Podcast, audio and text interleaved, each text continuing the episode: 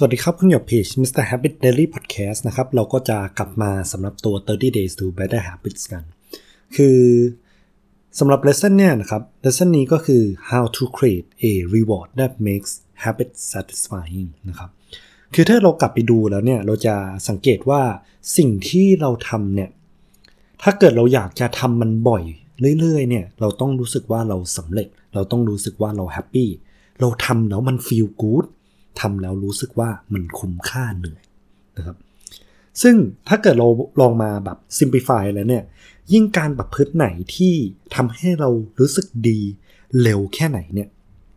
มันก็มีโอกาสที่เราจะทำพฤติกรรมนั้นซ้ำในอนาคตนะครับ มันจะเป็นอะไรที่รู้สึกว่าง่ายทำให้เรารู้สึกดีได้ง่ายนะครับผม เพราะฉะนั้นแล้วอะไรที่ทำให้รู้สึกดีเราก็จะถูกทำไปเรื่อย แต่อะไรที่ทำให้เรารู้สึกแย่เนี่ยเราก็พยายามที่จะเลี่ยง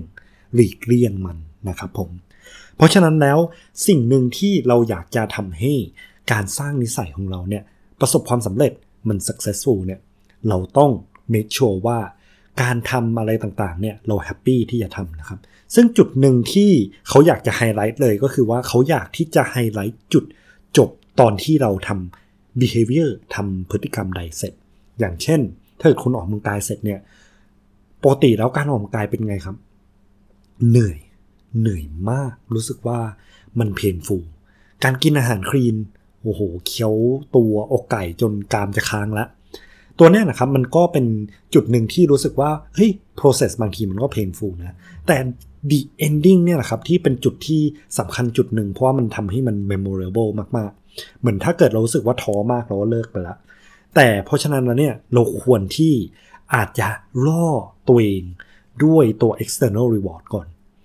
คือ external reward เนี่ยคือจริงๆถ้าลองยกตัวอย่างจากเคสผมก็คือว่าผมเป็นคนหนึ่งที่ชอบช็อกโกแลตมาก ช็อกโกแลตที่ผมชอบเนี่ยจะเป็นดาร์กช็อกโกแลตนะครับ ก็อย่างน้อยก็รู้สึก healthy ขึ้นนิดนึง แต่ว่าผมจะ allow ตัวเองให้ได้ใช้ได้กินช็อกโกแลตเนี่ย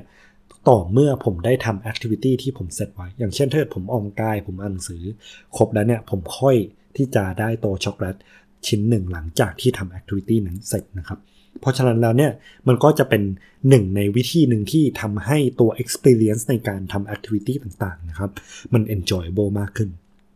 แต่ตัวเนี้ยนะครับมันก็อาจจะเป็น trap อย่างหนึ่งตรงที่ว่าเรามัวแต่ chase ตัว reward ตัวนี้เรามัวแต่ chase ตัว external เอ่อ reward ตัวนี้จนเราลืมสิ่งหนึ่งที่สำคัญครับ ก็คือว่า สุดท้ายแล้วเนี่ย ถ้าเกิดเราอยากจะ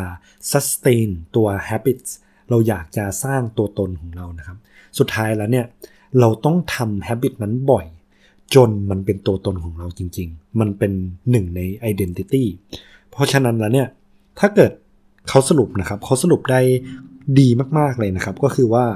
ตัว incentive เนี่ย can start the habits นะครับ incentives can start the habits identity sustains a habit ก็คือว่าไอ้ตัว incentive ที่เราให้ตัวเองตัวของขวัญตัวรางวัลต่างๆ ที่เราให้ตัวเองเนี่ย มันก็เป็นเหมือน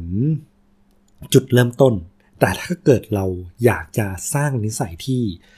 ยืนยาวเนี่ย เราก็ต้องทำให้มันเป็นตัวตนของเรานะครับผม ก็ขอบคุณทาง James Clear ครับ30 days to better habits